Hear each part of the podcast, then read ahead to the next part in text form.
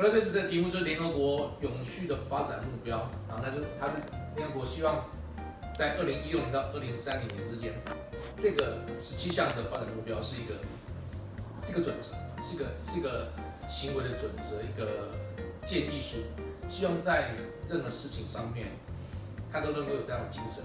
那他没有限制什么时候要做不要做，这就像妈妈刚刚所讲的，你在集思广益，当你在推展你的业务的时候，哎，你的东西如果能够符合这样的精神，哎，实际上它就会有一个正向的效果。我不管说你可能车开的少，你的税、你的每年的保费就变便宜，哎，那这个 idea 就会让人家觉得有这个动机嘛。不管能够产生多少的动机，但是它就是往这个方向在前进。所有人在他的各行各业里面。往这个方向，往永续发展，往节能减碳去做，那就符合这样的精神。所以它其实没办法很详细的规范说到底你要怎么去去行为去改善这些事。但是每个人就自己生存的环境，就自己工作的类型，然后去做一个最很合逻辑的一种调整。哦，不是只是为了赚钱，而且不是那种恶性竞争。啊，下一张。好，所以。重点是还是要先认认识这三个字哦，英文字，Sustainable Development Goals，所以我们讲的 SDGs 小写，这个东西跟你们两年前就会息息相关的，因为在未来的十五年，哦，在未来世界里面，你们其实一定要把这东西内化成为你们自己的一个一种精神跟文化，哦，那这个是吧？那我们去进来一个照片，对不对？那就是。就这三个字要记得哦，哦，这三个英文字要记住哦，很很重要哦。那这个永续其实是这个很重要的一个概念，目标知道对不对？发展知道，但是最重要是前面那个要能够永续。今天我们做任何事情，如果今天做个东西它是个污染，是个破坏，那你可能短时间赚很多钱，但是它不是永续的，对不对？你今天为了要木材，就把森林都砍掉了，那它不会永续。你可能因为砍了木材赚了一笔钱，但是这个树要长。可能没有百年以上，长不了，没有办法形成森林，它就不是个有趣的东西。那怎么样在你想要使用跟消费又能能够达到有趣这个一个平衡点，就是要凭借大家的集思广益，要合理，懂意思吗？好，所以我把这十七项，其实他讲十七项的东西，我大概把它稍微自己把它区分成三项，其实很简单，无外乎就是人权、环保。跟一些政府组织之间的合作，对不对？你看第一项，不管他讲贫穷，第一项饥饿、健康、教育、性平，一二三四五，那是跟个人权利有关系嘛？对不对？希望每个国家里面的人都不要穷，都要东西吃，都要很健康，都能念书，对不对？希望男女之间能够平等，它是对于人的一个基本的一个的的一种权利，对不对？这些东西在以前。难道没发生过吗？从古代到现在不没有发生过吗？不需要被注重吗？对不对？为什么？难道难道是现在才要才有贫穷问题吗？并不是这样子，但他只是说这么多年下来之后，怎么还会有这么多人很贫穷？还有这么多人是不健康的，是饥饿，是这么不公平的？是有人可以念书，有人不能念书，对不对？到了这个年代还这种东西，所以联合国在这个时候提出来。他特别要去重申有些东西，我们一定要去注意，因为就像我们讲的，这十七项是一种教育。如果你今天人都没办法吃饱肚子的时候，那你不要想去教他，他连吃饭的问题了，对不对？他健康都有问题的时候，他哪有办法管你什么永续不永续？我能活着就不错了，是不是？所以你一定要把这最基本的东西给所有的地球上的人类，那大家才能朝着这样一个目标去努力。哦所以你看，包含第六项水资源跟卫生，那希望你能够有一个 affordable 的一个 energy 的使用的能源，可能 WiFi 啊，大家能上网啊，对不对？这种公平、这种的、这种的基本的东西，希望都能够在各个国家、各个社区提供给这个地方的的人民做使用，你才有办法把你的精神推广推广出去。那如果你连吃饭睡觉都都不行的时候，那你讲东西就变成是个口号了。懂不懂？所以这十七项里面最基本的这些经济发展工作啊，那希望能够和平啊、包容，你的司法要正义啊，这应该最基本的。你要能保障这些人有基本的东西，他才会愿意有个更高的努力的目标去前进。对不对？所以这十七项的东西，它的精神，它定出来的东西，它其实看似很多，其实回到我们身边，从自古以来，这个东西从来没有不重要过，对不对？很重要嘛，对不对？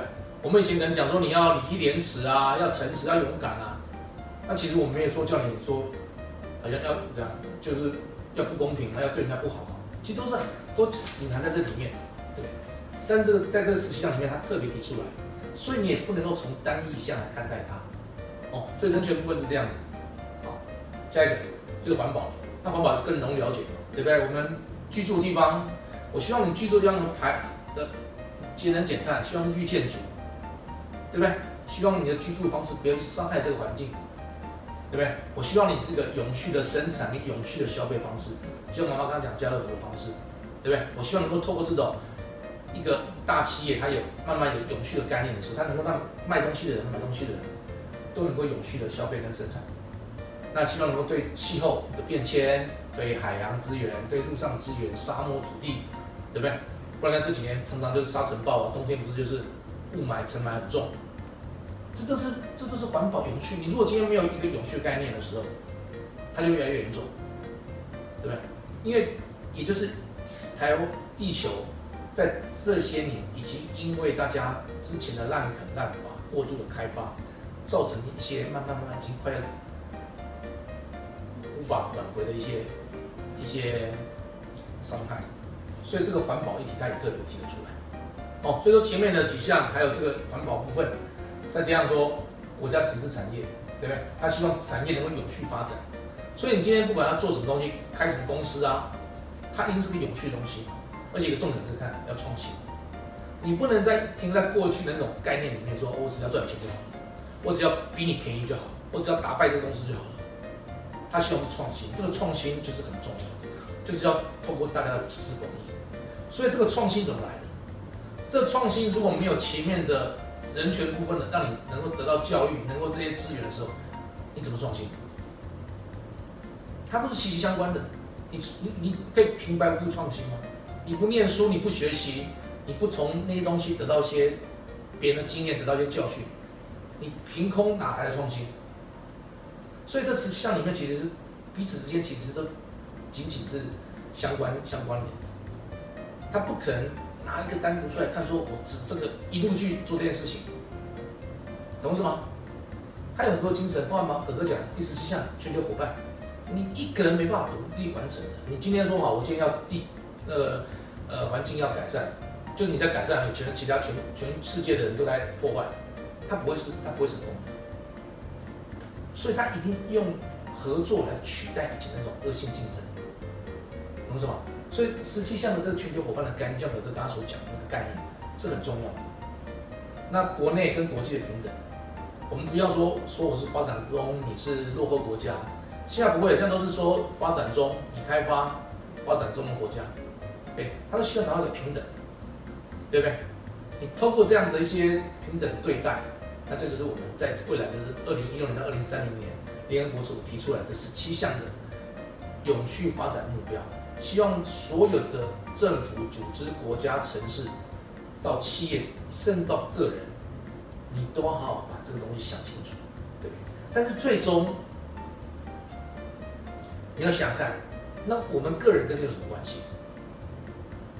对，就像这个这个东西，我提出来，就是当美媒提出这次讨论这个问题的时候，我就要问大家，慢慢的你们会发现，有些议题或一些事件。或者政府提个政策啊，或政或者国家或者学校规定的什么规定啊，要交作业啊什么之类的东西，对于老师啊或是一些嗯学校的工作上的的老板的要求，对一些未知的东西，你要怎么去理解它？你不能把它认为它永远是不合理的要求啊，总是一个一个口号啊，是无意义的事情。你得要先想想清楚，要怎么样去想这件事情。所以，爸爸这边的提出来是说。像这次这个东 SDG，或者以后你可能碰到一些不熟悉的话议题的时候，其实有两个很好的角度去想，你如何去理解它，如何去做适当回应，这个是你的目标。如果你不理解这些东西的时候，你根本无法去回应，懂什么？今天老板给你一个工作要求，如果你连老师要求的东西是什么你都不知道的时候，你写出来答案作业就一定是文不对题，对不对？就是说，如果你一定要把这十七项的东西拆成一项一项来讲，那就是文不对题，因为你根本不了解，因为你就是根本不了解这十七项东西其实是合而为一的一个东西。你一定要知道这个议题的来龙去脉，它的定义，它的对象是给谁的，它是想要规范什么东西。所以第一个定义是最重要的，你要知道它的定义是什么东西，懂是吗？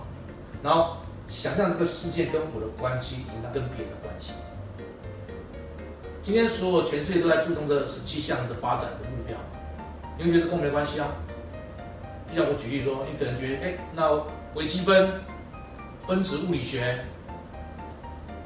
或是什么外太空，或是什么星象学，或是太空什么东西，你知道它很难，它跟你人生有关系吗？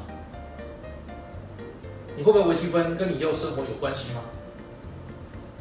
这跟没有关系啊，对。但是你得知道说，哦，它跟你没关系，但是它是个很高深的学问，很困难。你了解它的定义，想象这个世界跟你有关系与否，你就可以做出回应说，哦，那我要怎么去认识它？就我可以去欣赏它，但是我不用那么认真的在意这件事情。可是我要同我要去欣赏别人科学家，他会这个东西，他是很厉害的。但不用因为别人会这个东西，你好像觉得自己不如人家，你就能回应了，懂不懂？你不是说哦，要别人要微积分，那我也就学微积分；别人学这个我就学这个东西。你有兴趣再去学啊，你先想清楚啊，对不对？所以想清楚它的定义是什么。想清楚这件事情，这个事件跟你的关系是什么？那你需不需要它？那你清楚知道的自己给自己知道一个准则之后，照你的方式去做。所以不要去批，不要去笑别人，也不用盲目去崇拜别人、羡慕别人。那也不要因为别人不会的东西，你就觉得他比你差。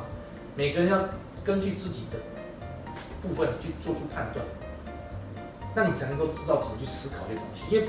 爸爸妈妈不可能告诉你们人生很多状况你要怎么面对，尤其未来的世界会越来越复杂，你一定要大概是有一种这样的原则才能做回应。如果你都不去好好去思考、去想象说这个东西是什么的时候，那你就会，然后别人这样我就这样去做了，就变得很盲从。那别人都去补习，我就去补习了；别人都说这个，那我就去啊；别人都要参加，别人说要缴钱啊，啊，别人说这这东西要这样做。你就会变没有自己的主见，懂什么？所以在这边是我特别提出来说这个做法。那接下来，宝宝会举一个几个例子来跟大家解释说这个 SDGs 的的一个一个应用。也就是说，在未来这是十七项 SDGs，你可以把它视为是未来你要求自己评估别人跟解决问题的参考依据。什么叫什么叫要求自己？你要要求自己有这样的一种精神。你要要求是有这种精神的时候，你如果你找工作，老板就觉得说，哎，你是这样的人，你有这样的资历，那我要选员工，你就是一个我优先考考量的选择啊，对不对？如果你因为是投机取巧，而且都不择手段，那他就不会认为你是个 OK 的人。同样你在看别人的时候，如果你今天可能是老板，你可能要交朋友，这样的人他是不是有两性平等的概念？他是不是一个这种？就是投机取巧，哪怕就是完全不环保，甚至完全破坏、破坏，甚至觉得完全浪费的人，那你就小心这样的人，可能不是一个你值得合作的厂商、合作的对象，懂什么？那包括你可能今天要上班，老板给你一个计划案，叫你去解决的事情，那你就要运用你的知识、你学的东西，你如何把这种永续的概念用在你解决问题上面？那你提出来的东西。就会被老板采用了，老板就说：“哎，你有效，因为你的东西又永续，又能够解决问题。那他的东西只是还要花钱，达不到效果，他就是用你的方式，你的工作就保住。所以这个东西就是我说的，在未来你要把它认，把它想象自己要能够去检视自己。那别人是不是这样子？以及面对问题的时候，这个问题要解决的时候，我在解决它的同时，是不是有？”完全符合这个东西的原则上去做，所以我就举个几个例子来讲。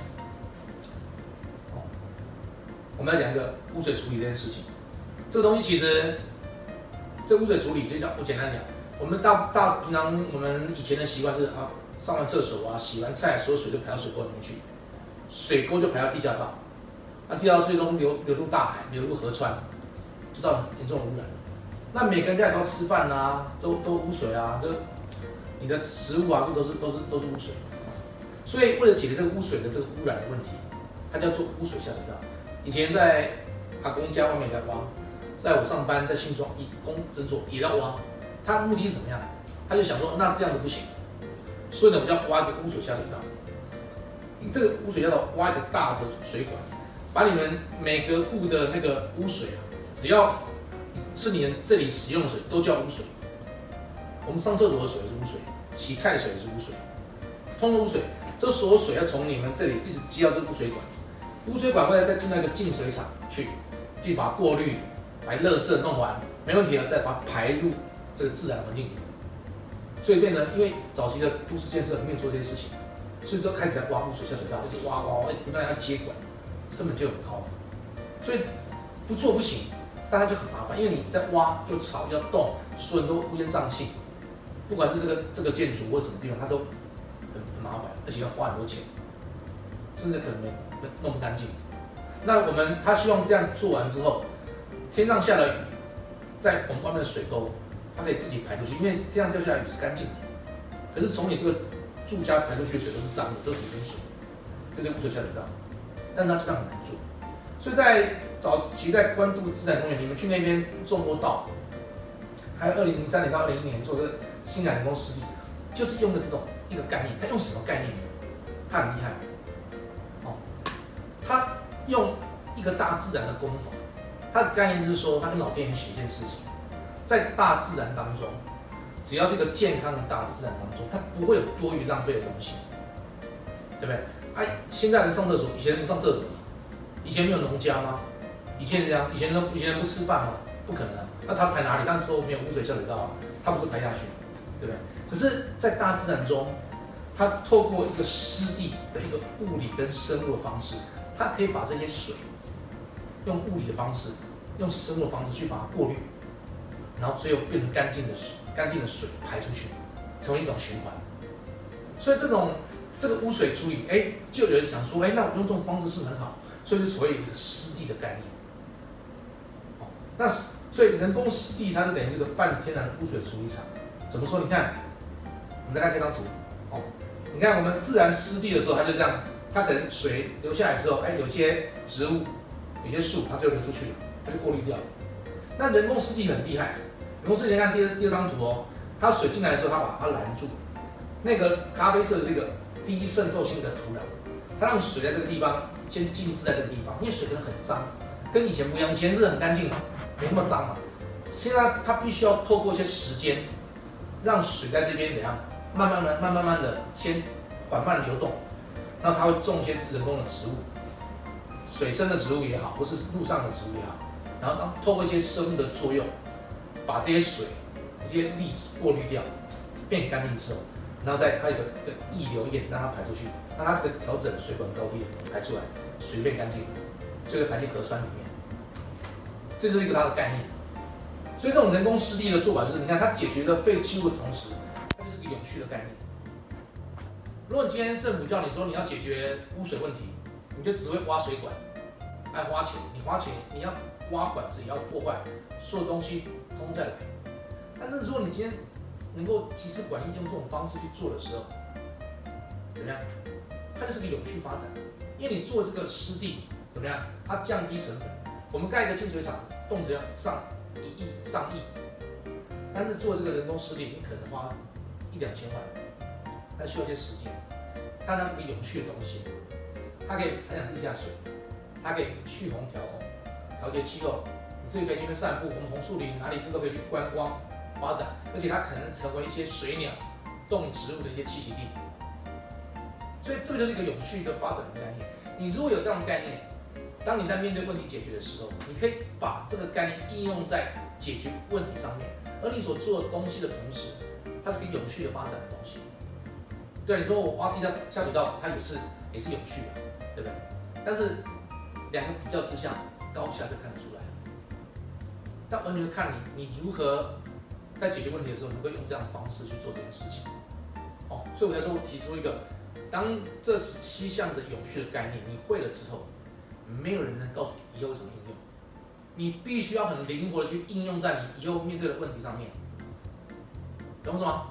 这是很重要的。好，所以永续性，去我跟阿飞他们去日日本玩的时候的照片，好，友谊也是一个有趣性的东西。好，那另外再讲一个东西，一个文化有趣性，这是一八一九八一年一九八零，我刚刚前面讲的湿地是二零零三年到二零对两千年之前，在二零一五一六年现在才提联合国提出来的东西，但其实在早很早之前，有很多。有先见之士，他所做的事情就是一个有趣的概念。这是个宜兰的呃陈定南县长，对？他当初去选县长，他就提出口号：我不收红包，不取回扣，不扫地皮，对不对？这是一个文化的永续发展。什么是永续？那时候大家都抢收红包啊，才能当才能当官啊，扫地皮赚钱啊，对不对？但是有人敢在那个时候提出这样的创新，所有人都笑他，但他选上。对不对所以我的意思说，这个东西没有人告诉你怎么做，但是你只要心中坚持的东西是对的时候，是永远的东西的时候，你不用人家跟你讲说，我现在是我们现在联合国说永续，我们在永续。其实很多时候，或许在很多东西你可以走别人一步，只要它是对的，你就可以坚持下去。懂什么？他讲一个最重要的话说，如果讨人喜欢跟受人尊敬无法两全，我宁愿受人尊敬。对啊，所以说。这十七样东西要记住，它是个教育，它要从教育、从文化上面改变你的观念，才能改变你的行为。它绝对不会只是说好像太有目的性，你要先从心里面理解这个观念的时候，在未来人的人生里面面对所有问题，看待自己、看待别人，在解决问题的时候，你要去做个最好的应用和安排。好，好，OK，就这样子啦。可是你没有回答。